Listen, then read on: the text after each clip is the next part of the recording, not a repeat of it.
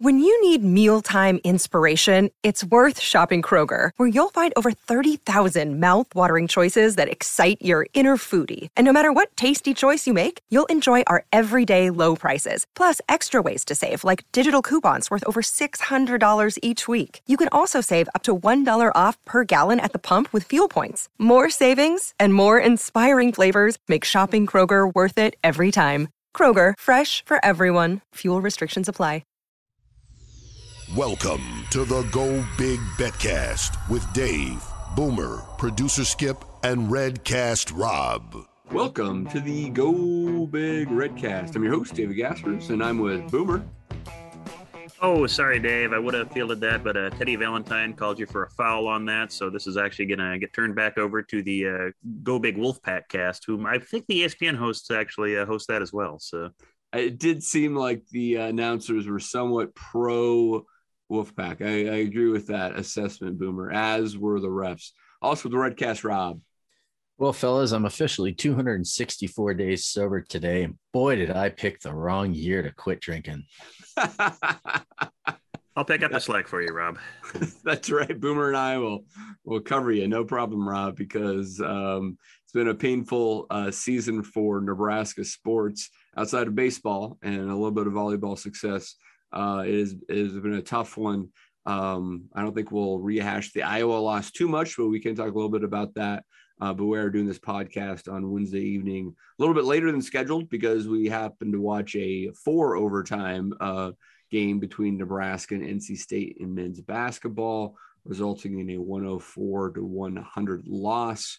Uh, Nebraska had multiple opportunities to try to pull that out, and it just didn't get the job done.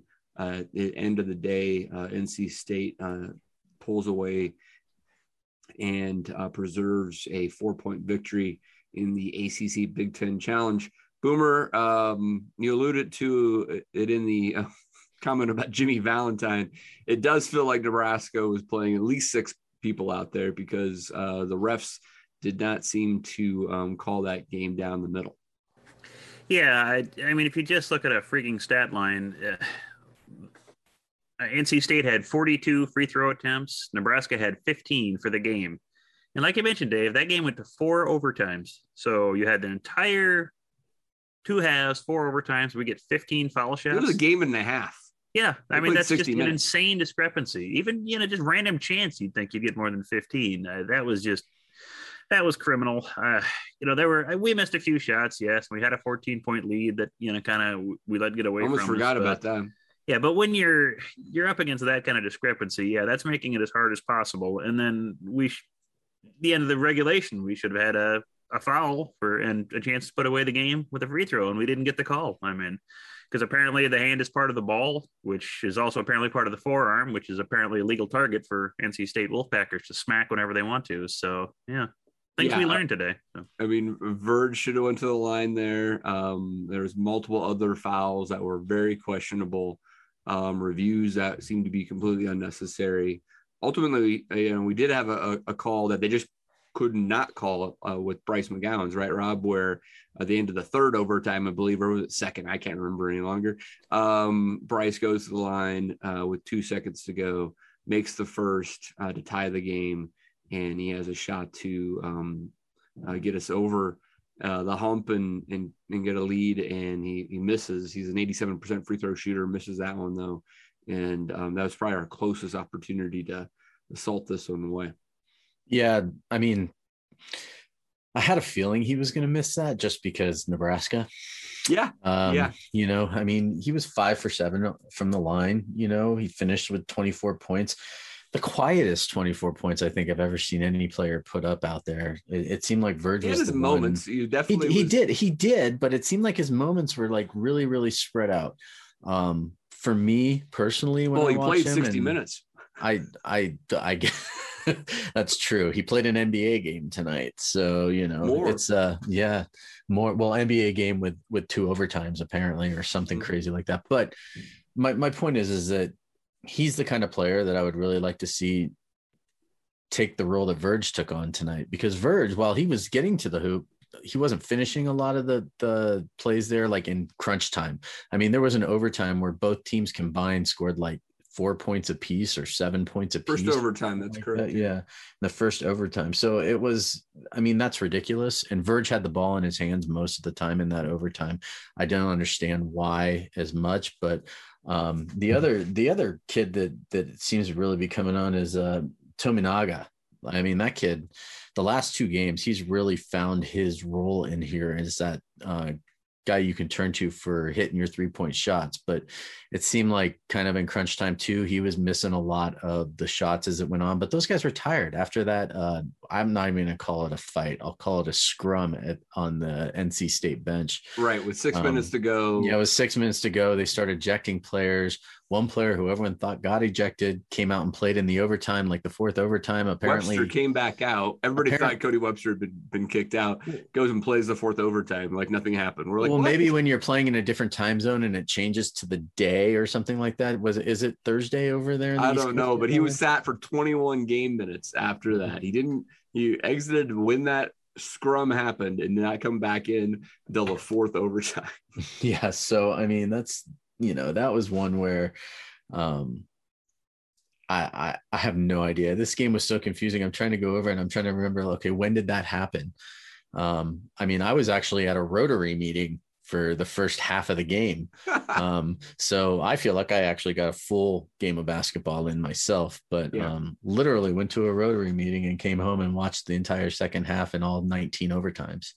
So it was it was something else. The one player i feel like I- would have really liked to see a lot more was walker that guy's been dominant in the in the middle for the last what three or four games and then you know tonight he only had eight shots 12 points And it was You tough know? going down in the paint. They did have that shot blocker who had eight blocks. Yeah. Um, so the fact that Verge or McGowens ever really got to the rim feels like that was um, impressive by itself. But I think Walker really struggled uh, getting a, a, a clean look. Um, yeah some of that some of that though too is it um especially if you're going to compete in the big 10 he's going to have to get the look. He's going to have to make that look. He can't wait for that look to come to him. And there seemed like a couple times where he could have maybe possibly taken it to the rim or at least gone up and tried to get the foul. Hardy har har. Um but you know he but then he would just pass it back out to the to the wing. And and I, I would really like to see him because I think he's going to be successful in in the Big Ten this year, but he's got to kind of I, I don't want to say that you know he's a kid, so you know, but he's got to kind of suck it up a little bit and take it to the rim and you know take those hard fouls. Otherwise, yeah, create those yeah. hard fouls. I mean, I mean, Yeah. Derek's like 23. I think he can understand what you're saying. I, I, I just don't know if that's really his game. He doesn't have a great vertical jump um, or explosiveness. He's he's a big body, six eight, can can get physical in there. Not afraid to to to do that. But I don't know if you know he has that explosive step. how how high do you have to jump if you're six foot eight, Dave? Well, when what I everybody else know. is six nine, six ten, I six I guess so. Yeah, but I mean, he's the Big Ten's got seven footers all over the place. So it's it's it's one of those things where he, his strongest his strongest attribute is his uh, post passing game, right? And we saw that a few times today. So that's where he can actually um, either um, execute those passes or have the um, kind of threat of that, and that's how he can kind of get a shot off. And I think that's what we'll have to count on from from him going forward. Regardless, you know, I mean, Boomer. This is a team that's five and three, um, one bad loss. And you can say there's two good losses on there with Creighton and NC State, but um, close is only good in horseshoes, horseshoes and hand grenades. Is that the saying, right? And that yeah, and like football seasons, I think too. For We are- you know, as getting Huskers year, fans, yeah. very used to just being close. And um, now this team has to turn around. Has Michigan and Indiana, I believe, here to kick off the Big Ten play. Then has Auburn in a, down in Atlanta in another um, event.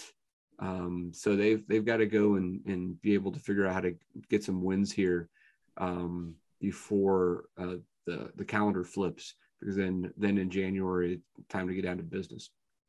yeah, you don't have really any gimme games left outside of what I think maybe they play Kennesaw or something like that. Yeah, I late think so. December. But otherwise, yeah, it's all Power Five pretty much here on out, and it's not going to be easy. So, yeah, if you want a chance to you know try to finish gelling and you know try to get everyone's roles in place here and figure out where everyone is, this is your chance to do it because it's not going to get any easier from here on out. So, let's just hope they can get a little something here in December and get a, get a little momentum and some positivity, you know, because I mean you're going to be tired after a game like this, so just you know, let's hope they can pick themselves up, dust themselves off, and you know, play the best they can against Indiana coming up here in a couple days. So. Yeah, yep, that's right. All right, well, um, we'll continue to monitor the basketball team. Um, women's basketball, I believe, actually won. Is that right, Boomer? So they're ten and zero. Oh yeah, like yeah, they're they're looking quite excellent. So they are. Yeah, just kind of dominating everybody. So I highly encourage everyone to give them a watch if you haven't yet. So they're they're playing great ball. Amy Williams is doing good work over there, and they've got something going. So right, yeah, keep an right. eye on them. A lot of Nebraska's so. on that roster as well, so a lot of things to root for. Uh, volleyball will be off this weekend, um, trying to get a good start in the NCAA tournament there. So hopefully we have something to cheer for because from the men's perspective, um, the athletic department just feels cursed. it really does. Uh, Nebraska football um, puts up another game fight, is up 21 to 6 versus Iowa. Um, relatively late in the third quarter with Logan Smothers um, doing a, a, bang up job there, filling in for Adrian Martinez in the quarterback position. Um, but sure enough, Boomer, we, we can find a way to lose that one too. So um, a blocked punt that was excellently dissected on Reddit. Like um, apparently it, it was a, just a completely blown coverage um, and protection scheme there by by Nebraska um, was kind of the um, momentum flipper, if you will.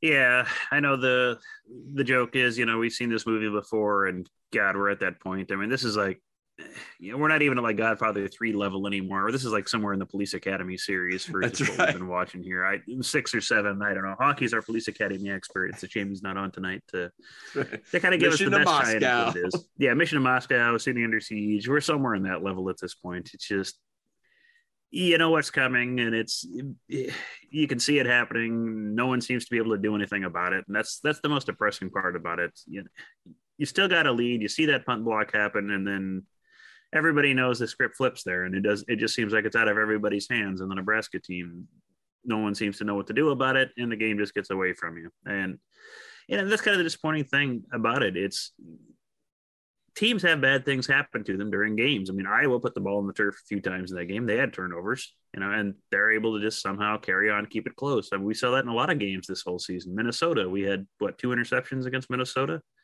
didn't turn the ball over once, and we just don't seem to be able to rebound from those sorts of things. For some reason, we just don't have it in this team the way it's currently situated, whether that's you know coaching or whatever it is. They just don't seem to be able to recover from that uh, the way other teams can. So that's clear at this point. I mean, it's not just you know pure random luck when you have this many close losses in a row. It's like you yeah, know, statistics like flipping a coin. If you're getting tails every time, you know, in a row, something's probably up here. It's not just random. So so, Rob, what Boomer's saying is it's a trick coin.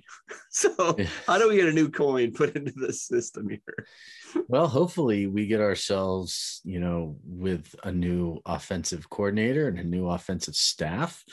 Um, some of the play calling duties maybe will go away from Frost, and um, you know, I'd love to kind of hear what you guys have to say, uh, especially you, Dave, on like the OC position. It seems like a lot of names are thrown out there sure. um, you know, on Twitter and in, in Nebraska football universe and all that. And, you know, next year, hopefully we don't get another edition of Ernest Goes to Lincoln, you know, and, you know, that's, uh, sorry, I don't watch Police Academy movies. So that was but you watch the Ernest movies. But, but, but that's Dave, little, uh, yes, taste in fine cinema, Dave. But, but so. Dave, you, but Dave, if there's one thing that you love to do, it's, it's, uh, listen to the local media, sports talk shows, and and read a lot of the local, you know, talking heads yeah. online. So, uh, what are you hearing out there?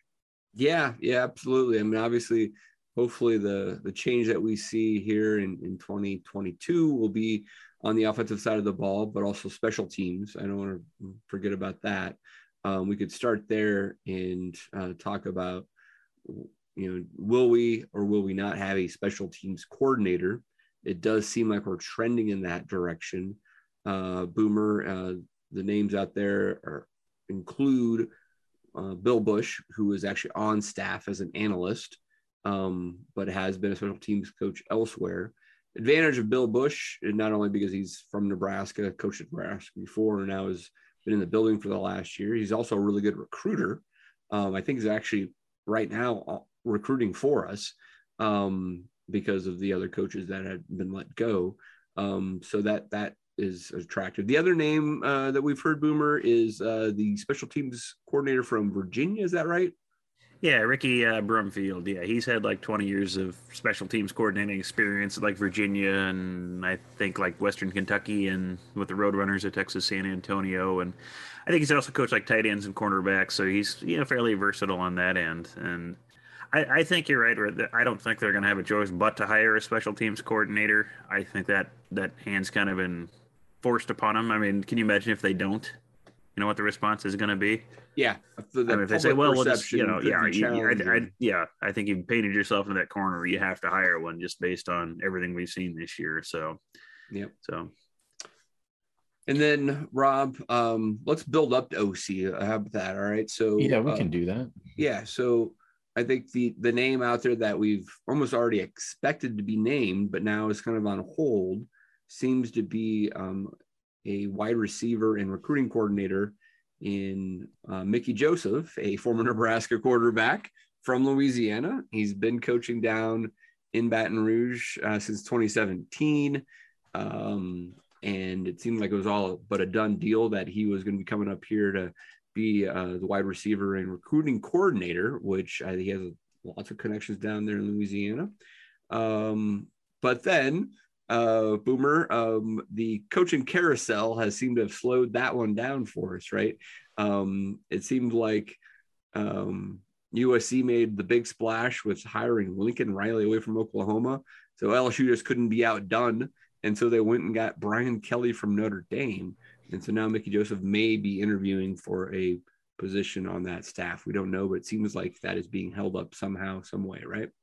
Yeah, that certainly kind of seemed to be the the online scuttlebutt anyway. Uh, that you know Lincoln Riley making that move just kind of made everything you know pure chaos here. So, and you know, from what we've seen, you know, uh, Mickey Joseph's still off recruiting for LSU, which you know, of course, any coordinator should be doing if they're you know still at a job, and then they still have to decide what they're going to do at LSU. Uh, Mickey Joseph's from Louisiana, is, is he not? Yeah, I believe. Sure so, yeah.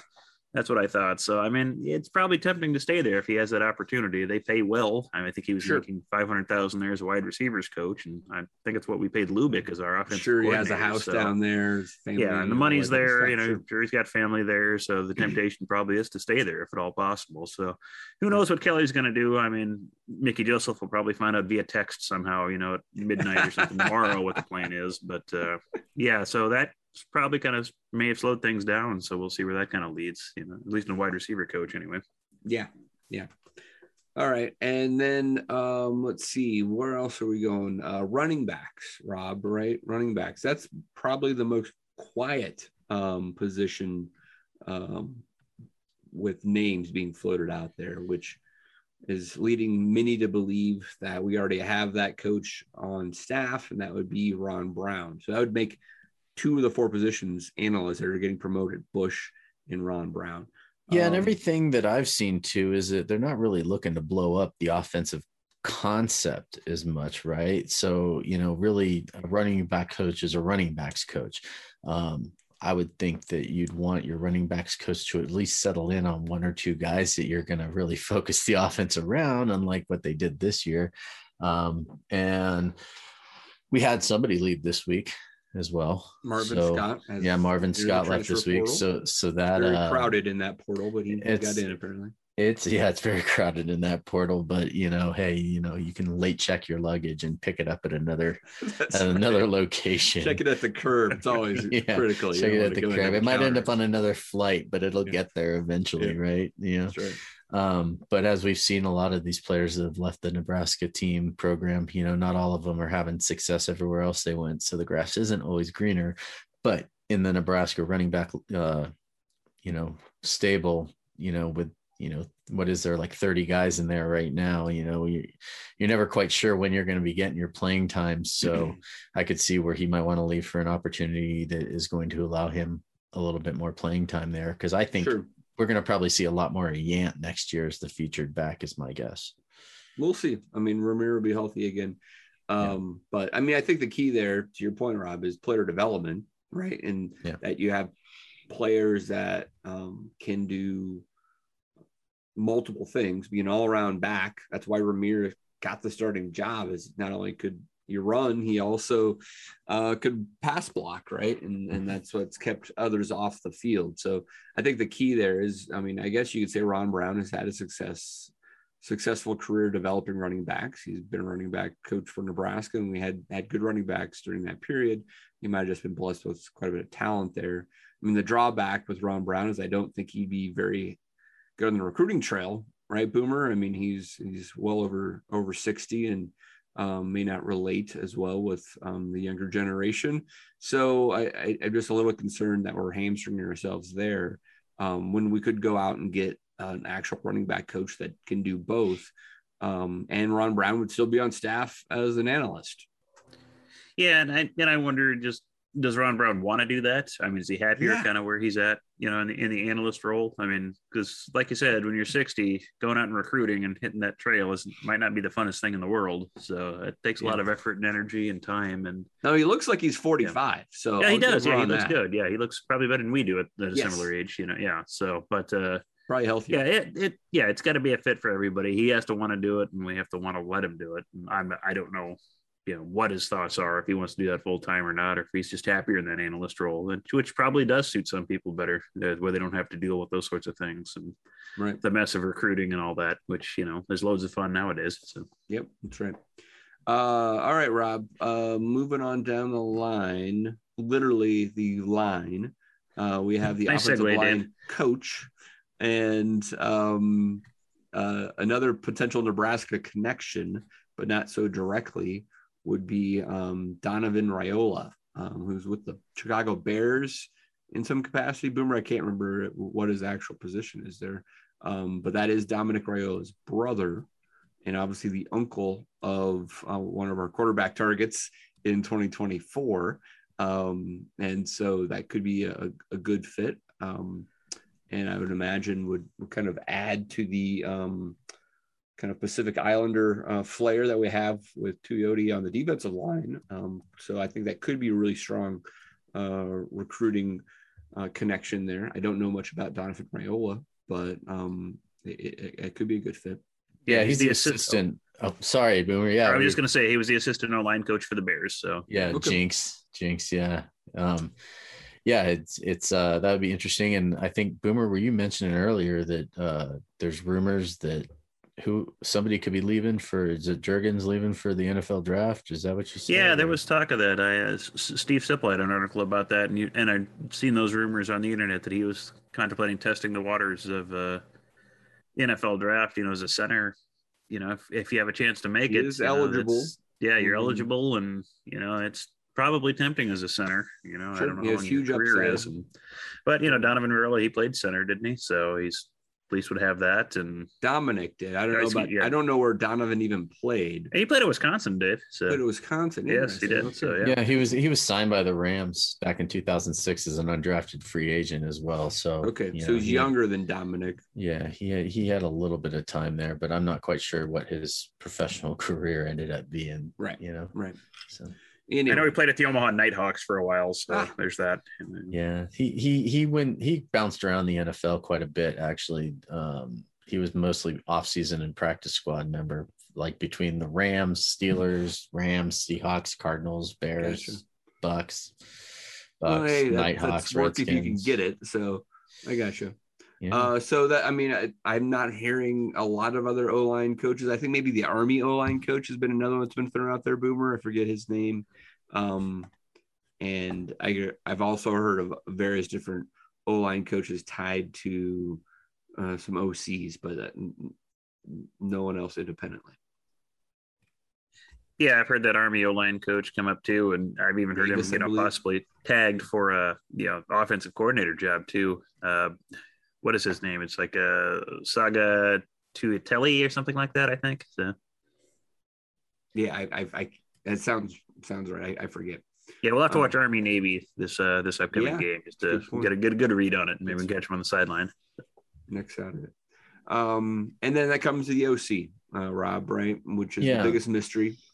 uh, out there of all. And um, it seems like there's been a lot of names on the Twitter sphere that may or may not have uh, been interviewed.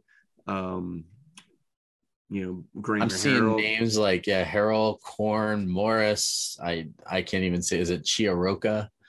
Um, these are all Kurt names. Soraka. Soraka. Sorry, man. I am. I you know You butchered that, one pretty good. Well, you can tell that I you can tell that I'm a reader and not a and not a talker, right? Because I just put in my head, isn't that what they say? You know, other than that, or I'm just really stupid. But uh, but um, you know, let's just put it this way: the one, the number one guy out there who who you know seems to have a lot of the inside information and always seems to know it was going to happen the- all along. Sean Callahan, even he's not even going to put his name on anything right now. Like he won't Right. even. People are asking him all kinds of questions about which one do you think is the best, or what have you heard about this? And every time he just says, you know what, I'm not going to say anything. I'm not putting a stamp on it. Um, which kind of leads me to believe that, and, and this is really scary to say, is that I'm not even sure Nebraska knows what they're going to be doing right now when it comes to an offensive coordinator because it's just either that or there's going to be a huge splash and they've been keeping it really close to the best. Sure, um, sure. Because I feel like this kind of disconcerting, but I feel like Nebraska is or should be the kind of program where they would have already made an announcement that they were pulling somebody from somewhere else or hiring somebody to come in for this job already. And here we are hearing about all these other big splashes with head coaching jobs, and maybe that's affecting it. But um, I'm really surprised that at least one or two names hasn't been more prominent among the people that matter, not just Twitter or Reddit. You know, Sure. I, think there's definitely a fear that, I mean, a they don't want to get it wrong. B, they don't want to, um, you know, send people down a path that ultimately maybe that it, they do have a legitimate list of candidates, but they don't actually know who's going to get selected. Right. And just throwing those names out there, um, you know, do more harm than good. I think, I think there's a couple reasons why we potentially haven't made an announcement. One, sure, we haven't found somebody uh, B, maybe the person um, that's the leading candidate is still coaching this weekend. I guess that could be a potential if you're trying to get a an OC from a, a, standing Power Five team that's still playing. Um, that's not impossible. I could imagine something like I don't know the Wake Forest offensive coordinator, for example. I don't, can't remember his name, but Uh, Ruggiero, Dave. yeah, he's been mentioned. Um, Wake's still playing, right? Okay, maybe maybe that you can't say anything because he's he's busy this weekend, right? Um, so there, there's a couple different ways that you could you could spin that. Um, but yeah, I mean, obviously, you'd like to have an announcement uh, sooner than later, especially from a recruiting perspective, because that way you have you have recruits coming in this weekend. You'd like to be able to say, hey, we're we're we're moving forward on this, at least with the Mickey Joseph hire, because he's the recruiting coordinator. You could at least focus on that and say that you know the OC will be announced shortly. But um, you know, here we are waiting. Yeah, hopefully they're not sending a plane to Houston Nuts. If if that's the case, then we know we're we're in trouble. But I think you're probably right. Uh, I, it, it's hard to know exactly what this means. We haven't heard an announcement yet. I mean, probably a lot of it does stem from like what you mentioned earlier, Dave. Once you know Lincoln Riley left, that set you know dominoes going all over the place. So you know teams are shaking out all over. There's a lot of movement and openings. So people are probably you know just kind of waiting for that to shake out a little bit and see where where they might land and Right. yeah, hope, yeah. I, but I would think we've got to hear something sooner than later. Just like you said, what early signing day is what the fifteenth. So Yeah. yeah, I think you've got to have something lined up pretty quickly on that front. So yeah, if we don't hear, I mean, you're really just trying to save your class. You're Yeah. not really going to get a whole lot more out of this class. Well, no, but I mean, we don't have much of a class anyway this this go around. But I think just just to give some sort of comfort, I think, to everybody, and you know, start if you're going to start fishing in that transfer portal too, you want to start getting you know putting those feelers out. So And Yep. speak, Yeah. speaking of which, too, one of the nice things is we're seeing a lot of other schools players are starting to already enter the transfer portal. We saw Spencer Rattler went into the went into the transfer portal that's already. Um, you Dillon know, Gabriel is actually Dillon Gabriel- more exciting. Yeah, he's uh out of out of well, a lot of Central people think he'll just end up back at uh well, well who's the guy too that that just left um to go to um the coach that just went to Washington. Yep, half uh Haener. Uh, yeah, from Haener and his State. and his quarterback from Fresno State entered the transfer portal. Right. So a lot He'll of people think he will probably go back to Washington because he was actually at Washington, went to Fresno State. Now they're talking about maybe going back to Washington. Mhm. But um, my point on all this is that um, we haven't seen outside, um, you know, outside of the one kid, we haven't seen kids transferring out of the Nebraska program, which is, I think, is a really good sign because it shows one that the people that we have there right now who matter, um, the players that matter, are seeing the potential for playing time and for this team. You know hopefully they came together this year and they want to come back next year and have something to prove right? Especially now that they know frost is going to be there. That's that's my train of thought on something like that when i see it because i keep waiting for some of these big names to come along and say that they're going into the portal and they just haven't yet. I know it's still early but maybe once the new OC's announced, that's when we'll see some of those people moving around. I don't know, but um, Sure. I'm trying to I'm trying to stay positive here. All right, in a in a time when it's not the easiest thing to do. So Yeah, no, I mean, I, I- get it. Uh, but on the offensive side of the ball, they, you know, don't have as much success as the defensive side, right? And that's where we, we saw, um, you know, JoJo and Cam Taylor Britt be second team All Big Ten, quite a few honorable mentions there with Damion Daniels. Um, offensively, we, had Austin Allen be the first All Big Ten Nebraska player since 2014, I believe. Um, so that's that's great. Um, but he was already going to leave, so that's no surprise. So I mean, I guess we'll, we'll we'll let it play out. I mean, I think there's you know quite a few you know guys on the defensive side that now will have another you know opportunity for more playing time with all this uh, um, super seniors that will be departing. So we'll we'll see, we'll see. Anyway, I mean, I, I still like will hold out hope that uh, someone like Tom Herman or a, a big name would would still be on the board, but um, it it still seems like that's probably unlikely. But um, you never know, and you know we also could also really interested to see if the OC would help land a, a big time quarterback transfer like Dillon Gabriel or or of that ilk, and I think that could make a big difference on people's perspectives for for next year. I mean, the Willy Korn one it would be intriguing just because um, uh, Grayson McCall, I believe, is their quarterback, um, and uh, he's he's an explosive dual threat guy, and he's like a third year sophomore. Um, if for some reason he wanted to try to step up, that would be a, a fine transfer in my my boat. So. All right, guys. Anything else on the uh, coaching carousel until we actually hear something um, official on this? No, not unless you're putting into the uh, Oklahoma job, Dave. Oh, definitely. I I, I put in. Oh, for Notre it. Dame, I guess, whichever you prefer. Yeah, whichever one pays me more. That's what I tell them. I did turn in my application as a special teams coordinator for Nebraska, and on there they were like, "Why do you feel you're qualified for this position?" And I wrote, "I'm better than the guy from last year." Fair. Yeah. it's not saying much. uh, all right, guys. Let's uh, turn our attention. We only we have uh, one last bet cast. Maybe we'll do a bowl uh, bet cast special. I don't know. Oh, I think we have no choice, Dave. All right, all right. Well, this is our last kind of regular season.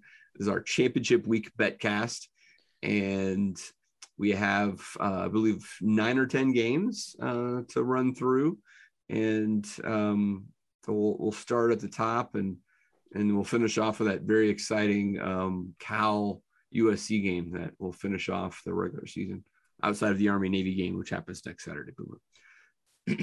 All right, guys. Um, let's take a look at. I believe this is the. Is this the Conference USA uh, championship? This is Western Kentucky versus University of Texas San Antonio. Uh, the Roadrunners, who beat Illinois this year, I believe, but got upset last week um, in a surprising fashion, um, are three point dogs to Western Kentucky. Go mean Uh, green. Yeah, there you go. Um, over under at 72 and a half. I, I have no strong take on this, but um, I don't know. I feel like UTSA, if they would have won last week, would have been a heavy favorite, but uh, now they're actually an underdog. Boomer?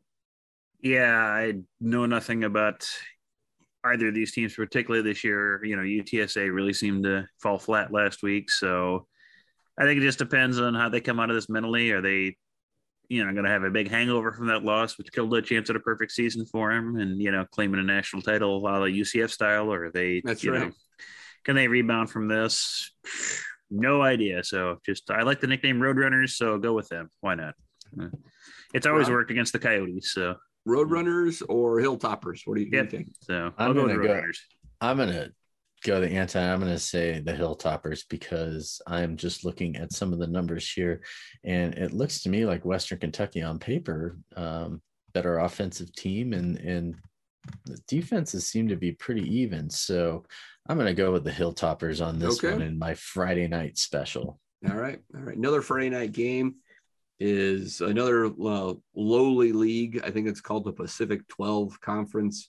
Uh, and Oh, the mighty have fallen. the uh, Oregon Ducks, uh, number 10 in the country, versus 17th ranked Utah Utes. This is a rematch from a couple of weeks ago uh, in Salt Lake City, where Utah just put it on Oregon and uh, ruined their playoff chances. I believe this is being played at some really crappy stadium in Las Vegas, if I'm not mistaken, Rob. Is that right?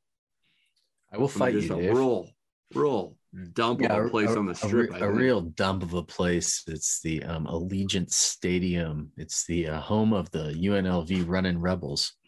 Right, right. Yeah. Exact. That's exactly right. Yeah. Um. eh, anyway, uh, you know, this is interesting. Utah's only favored by two and a half. I've seen a lot of people put um money on Oregon to to bounce back here, but uh, I'm scarred from watching that game. I had Oregon in that game, and Utah just put it on them. Just a little hard for me to believe that that much has changed over the last couple of weeks. Um, I'm probably going to take Utah here, even though a lot of folks are taking the Ducks. Boomer. Yeah, I'm with you on that, Dave. This this isn't like you know they met in week two or something like that, and they're playing again. I mean, this is pretty recent, and Utah's confident they know they can handle Oregon. And what's changed in in basically a week? You know that they both played a game in between. They both you know looked about the same. So I I don't see any reason Utah's not going to win a rematch. So I'd go with the Utes as well. So Yep. Rob. Oh man, what a tough call on this one too, because I I guess if if everything was on the line and I had to and I had to I would just say Utah is probably going to come down there and and hand Oregon their third loss of the year and be responsible for two of them. Um, but I, if I had to place money on this game, I'd probably just go with the over of 58 and you know stay with bet. that. I'd probably stay away from the from the money line and the spread, even though you know both of them are very bettable numbers. Um, you know, I just who knows? I mean, Sure, who, sure. You I won- who knows what Oregon saw on tape? I won know? the uh, first half under in their their first matchup. Is that it was 28 and a half, and it was like just easy peasy until the last like two minutes of that the half where Utah scores a couple times and makes it. Um, I think they were up 28 nothing, I believe. Um, but I did did win because it was 28 and a half.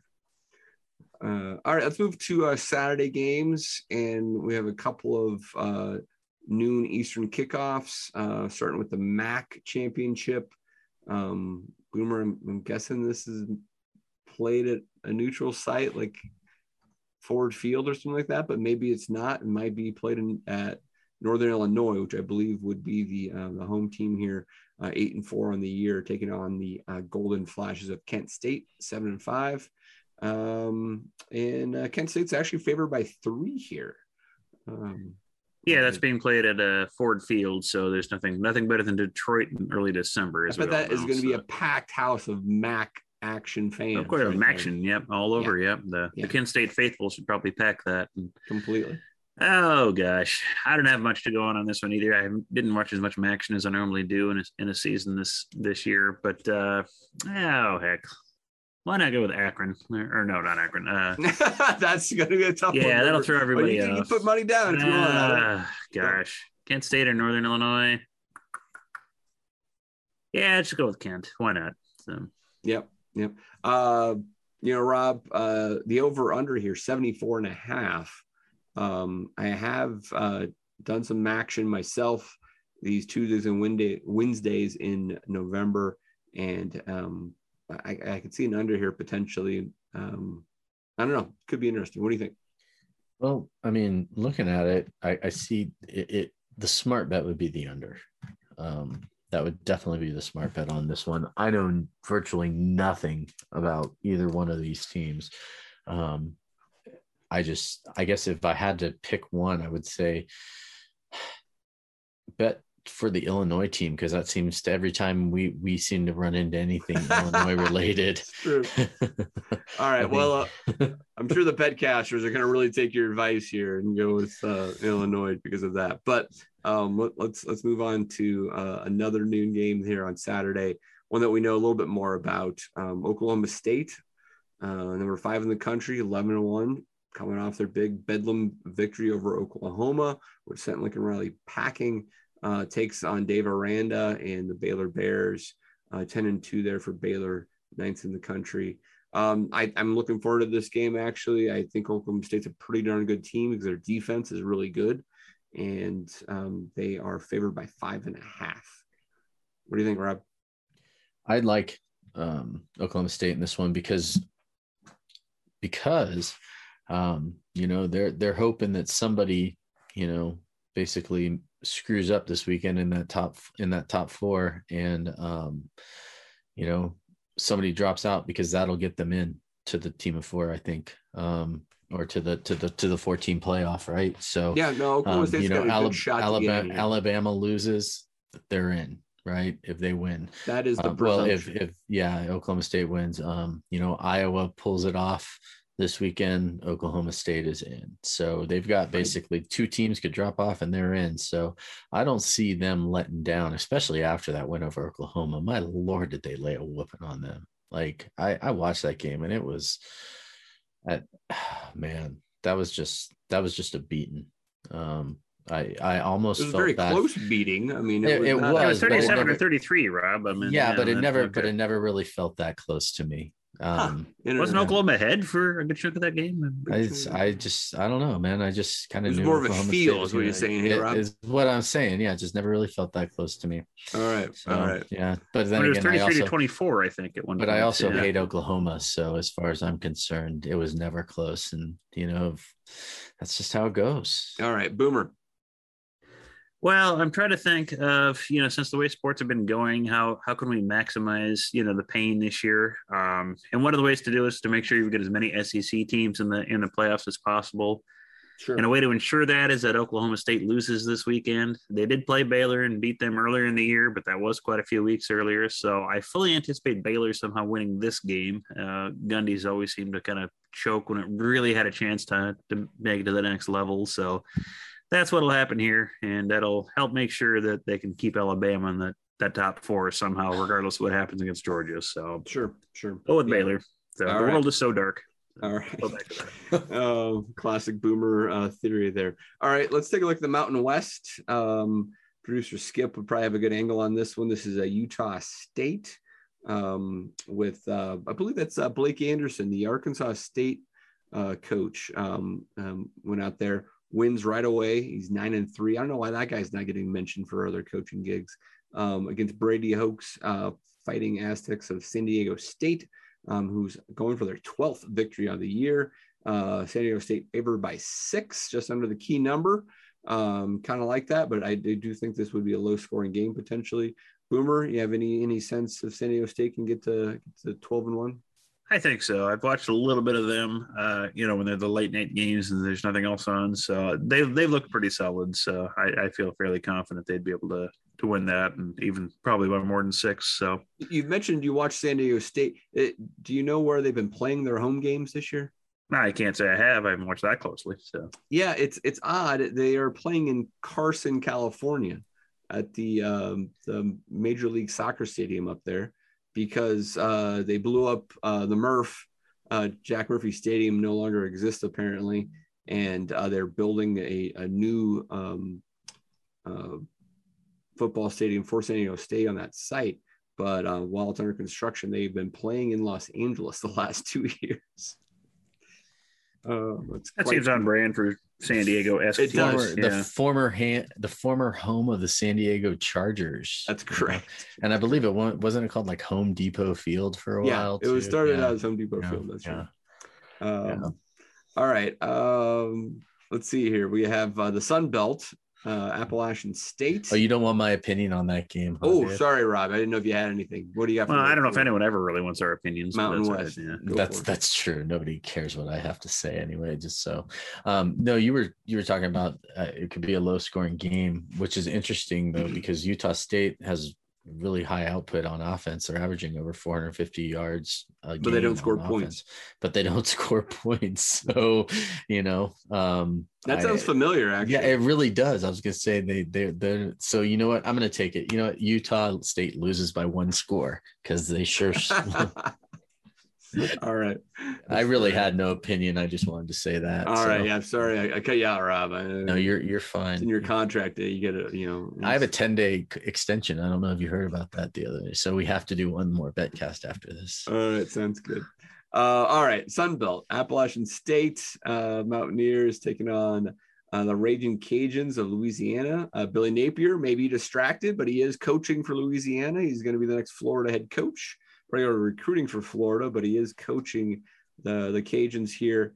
And, and App State is actually now favored by two and a half. I don't know if that line moved uh, because of that or not, but Louisiana is eleven and one. App State ten and two. Uh, Rob, I'll let you go first here on this one. What do you think? Um, I think I have no idea on this one. I mean, I, I think Appalachian State's still carrying the momentum from, you know, beating Michigan a few years back. You know, All right, that's- we'll move on to Boomer then, since we have no actual insight here by Rob. This is not no Ah. any value or betters whatsoever. Rob. yeah, this will be an interesting test to see, you know, what what a coach, you know, looking for an apartment in another state does to game prep. Um, I think it probably is going to be a bit of a distraction for it, so I'd probably go App State on this one. So. Yeah, I think that's that's a good call. See, he agreed with me. Yeah, yeah, he just at least you know try to give some reason to it. Um, all right, let's let's head on to um, uh, a few of the uh, later games in the afternoon here. We have the um, uh, that's the American uh, Championship. We have 21st ranked Houston with Dana Holgorsen, uh, 11 and one, taking on 12 and 0, number four ranked Cincinnati Bearcats with Luke Fickell trying to finish the deal and at least keep their hopes for a playoff bid alive. Uh, spread at 10 and a half over a little bit of a key number there. And um, I'm, I'm a little leery. I don't know. I've taken Cincinnati the last couple of weeks and they have won for me uh, handily. Um, the kind of the, the midseason fade there is over for Cincinnati. So the trend line is to take them to cover but I, I could see Houston actually uh, playing with them here for a while. Boomer, this is this is a tough one, and at ten and a half, to, to you know, I think that spreads about right. Well, Dave, the the world is so dark, as we all know. I think Houston wins this outright, just to completely blow that up as well. There you go. So, yep. So, go Houston. Cincinnati will lay an egg here at the last chance. I mean, heck, Luke Fickell might be getting sniffed at for Notre Dame, which wouldn't surprise me at all. So, you know, he may be distracted as well. But yeah, just just to make just to maximize pain, Houston Sure, wins this. So, sure. yeah, because Houston's not a bad team. That's one thing people forget. So yeah, they're they're No, they're not too. at So, all. yeah. They, they took care of SMU, and they're um, riding high, and and I think Houston's pretty darn good. Rob, Yeah, their two closest games were the back-to-back games against USF and SMU this year. Um, you know, and USF was still a two-score game. SMU was a was a touchdown game. Um, I will say this: I think Cincinnati wins, but I don't think they cover. Um, and that's that's the way I'm looking at it. And but I will say that Boomer could be right to where this is a perfect opportunity for Houston just to blow up the dreams of the Bearcats itself. But I have been on the Cincinnati woo woo train the entire year, and I'm staying with it. Um, I would just love to see Cincinnati go in and and uh, actually win a playoff game. That would be amazing to me. Um, I've watched all their games this year, um, but you know, again, like you said, Houston is a team where they've pretty much blown out. Other than those two games, they've pretty much you know blown out um, almost every opponent they've had. I think Eastern Carolina was an, a close game for them. I think it was a one score game as well. So, but they had three of those in a row. Your what did you call it? Your your mid season lull. yeah, Um, they, they struggle versus Tulsa, Yeah, et cetera, right? you know but like uh, well no tulsa uh maybe i don't know man they their wins after that were like 40 22 45 10 Um, you know, when I said mid-season, was- mid-season lull, oh. I was referring to Cincinnati. oh you're cincinnati yeah yeah yeah so and i mean you know navy was a close game for houston as well but that's probably just because the ball was being run the entire time on the other side of the ball so anyway um yeah i don't think that um i don't think that cincinnati covers but i think they win Okay. Yep. Um, that seems seems reasonable. Um, all right. Uh, let's look at ACC. Uh, this is odd not to see Clemson in there, not to see Brett Ciancia's North Carolina uh, pick. Sorry, Brent. We just keep on giving you crap about that. We apologize, buddy. at least he Um, picked clemson not being there That's true. But here we have Pitt, uh, the Panthers, uh, led by Kenny Pickett, a dark horse Heisman candidate. Uh, some people are keep on pushing pushing Kenny, and uh, Wake Forest, uh, who uh, you know had a great year and was able to finish off ten and two. Uh, we've got uh, Pitt favored by three here. Uh, this is a, a 15 versus 16 in the rankings. Over under at 72. Uh, Boomer, any thoughts? Yeah, boy. Yeah, I, I'm not sure what to make of this game. Uh, I've watched Wake. They've had chances to, you know, really make something out of this season. They just fell a little bit short, especially against Clemson. Um, Yeah, this this would Gosh. redeem everything though. If they could actually win an ACC championship. yeah, I mean they they can they can score a heck of a lot of points. It's just I guess Mm-hmm. what do I expect out of Pitt this this game? I, I haven't watched the Panthers as much as I probably should have. I guess. Um, I'm presuming this is being played in Charlotte. Yeah, I think so. That sounds Sure right. that's gonna with be a ACC packed plays, house. Yeah, and, and who knows which one's coastal and which one's the metropolitan champion? I have no idea. or you know, the, so who knows? Ah, gosh. I prefer Wake Forest to win, but I'm sticking with my all depression theme. So let's. I'll say Pitt somehow pulls this off because I have no love for Pitt. I still blame them for Steve Pederson. So It's true. It's true. Rob, this is my um won't touch with a big 10 foot pole all pick of the week. Yeah, I these two teams are virtually like identical on paper. You know, I mean, yards per game, points per game, rushing attempts, passing attempts, everything um, looks almost virtually the same. I mean, literally 42.8 versus 42.9 points per game, 8.7 yards to 8.8 yards, 4.2 yards to 4.1 You're yards. telling me it should be a good game. I'm telling I'm telling you it'll probably end up like a 17-10 game and you know I'm just kidding. No, I, mean Um, that would be completely opposite. Yeah, the, but I it, mean, it would be over yeah, but at that's what I'm saying is that that's that's what it sounds like. Yeah, the over under 72. I'd almost you know who who knows how this one's going to end up. Um you I mean, yeah, I, I'm not touching it. all right. All right. Sounds good. Uh, But before we go to the uh, the game of the day, well, we've got a couple left actually. I should say I have the SEC, the Big Ten. I want to make sure we capture the the Pac-12 action there, the makeup game. The. US yeah, of uh, uh, USC versus Cal. Uh, I think uh, I want to say Cal's favored by four actually in this game. Um, uh, this is a late night game. If you are really hungry for one last college football game on this Saturday, uh, you're probably going to watch and probably put money down on on Cal, Southern Cal. Um, any any late night betting uh, picks here? Uh, will the Bears cover the four? Well, in my in my uh, Northern California bias, I'm going to have to go with the uh, Berkeley Bears here, um, mostly because uh, you won't see me rooting for anything LA ever. Um, you know, Even when the Raiders were in town. even well, when the Raiders were in LA, they I still referred to them as the Oakland Raiders. All So, right. All right. yeah. Sounds good. Um, all right. So we have two left, I believe. And uh, we've got the afternoon primetime slot here is uh, number one ranked Georgia Bulldogs against Alabama. Alabama survived in overtime, four overtimes, I believe, versus Auburn in a game that the Tigers could have won multiple ways. But Boomer, they just didn't get the job done. That would have that would have been the how, bright is the world moment because that would have already taken out an Alabama team. It feels like, uh, but yet here they are holding on to hope to make the playoff. Uh, dogs are six point favorites though, over under 49 and a half. What do you think?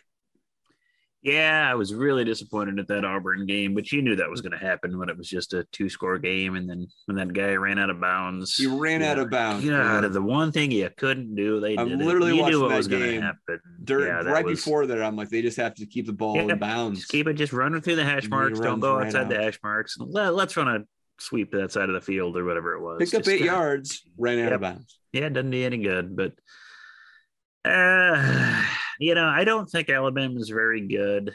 Uh, they've struggled. Like they struggled with Auburn, and Auburn was hobbled. You know, they they had nothing on quarterback. They didn't play well against Florida, who was a wasn't a very good team. I, I don't think they're Arkansas played them tight. Yeah, I, I just don't think they're going to win this game. I, I I honestly don't know how great Georgia is. Their defense is outstanding, but has Georgia played anyone worth a darn really this year? I mean, the SEC No, East was pretty really. much a dumpster fire, and I don't I don't recall who their I mean, they beat Clemson the first game of the year. Yeah, but I mean, Clemson was just god awful the, the at least score most of the year. So I I don't know what how to read Georgia particularly well, but yeah, I mean Georgia should win this game. Uh, this is probably the kind of thing where you'd see Alabama somehow squeak it out just to really piss everybody off. But I don't know if the world's quite that dark. It, it's close. It's close. You know, it's but we're not quite Spinal Tap Black Album dark yet. So, but I think Georgia wins this, and then All right. fair that'll be up to the commission to decide what they want to do with Alabama and how they're going to justify ranking them, you know, third or fourth. So Yep. Rob. Well, the one positive thing that I can say um, without a doubt is this will be the best defense that Alabama has faced all year.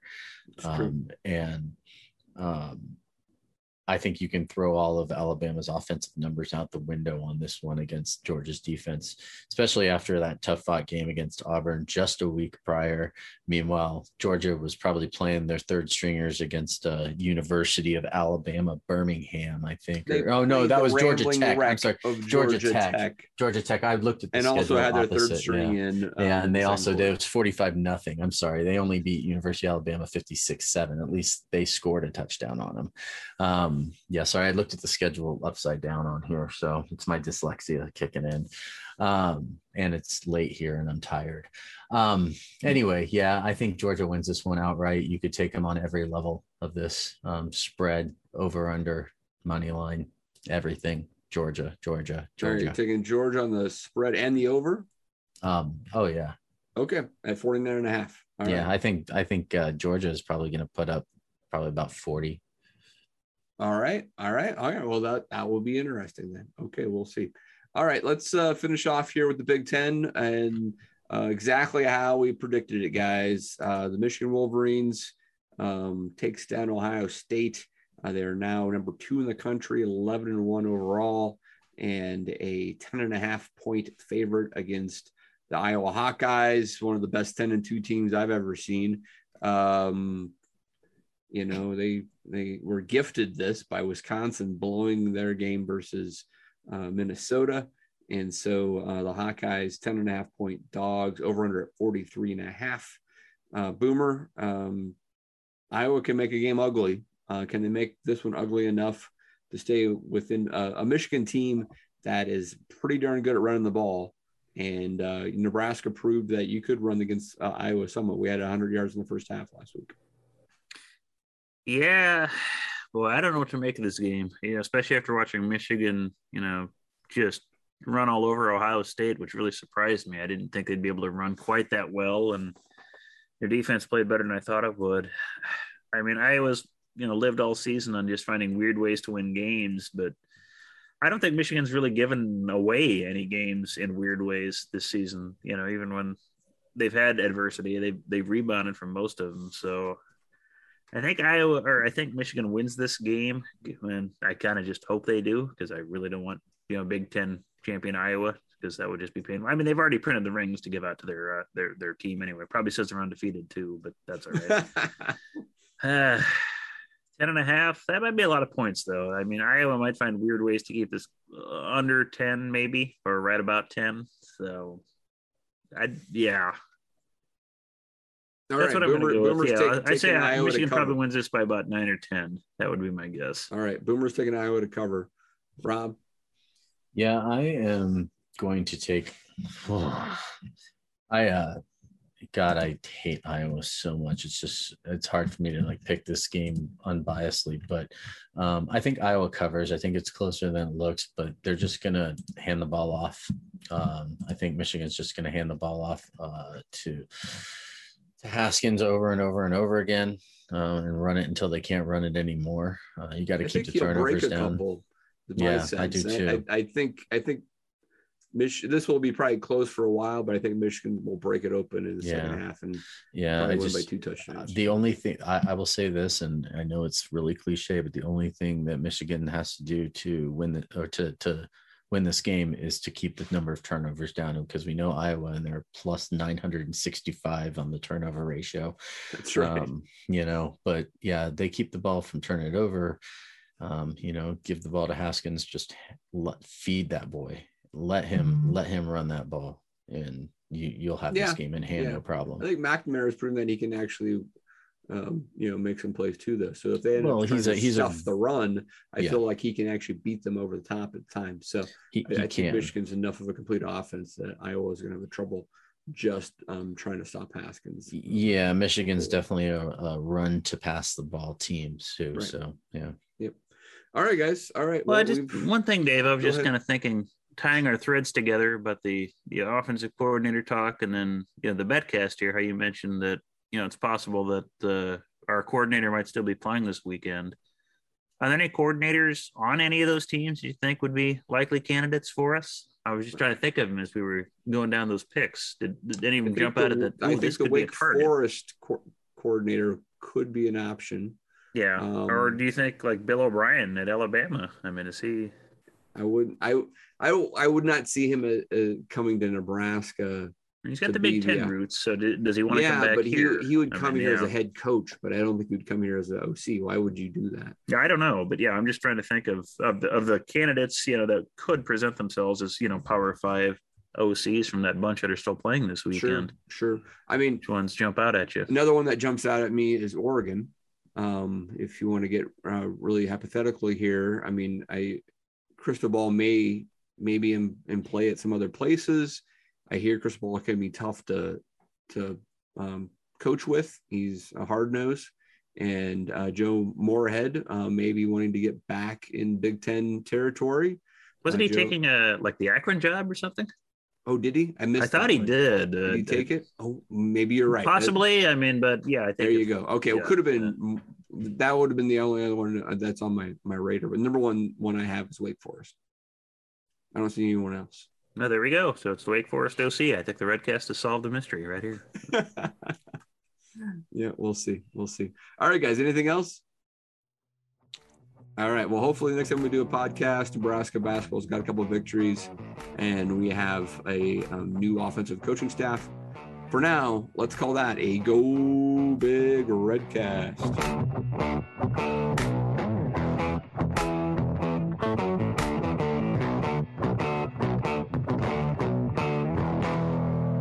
A Hurrdat Media Production.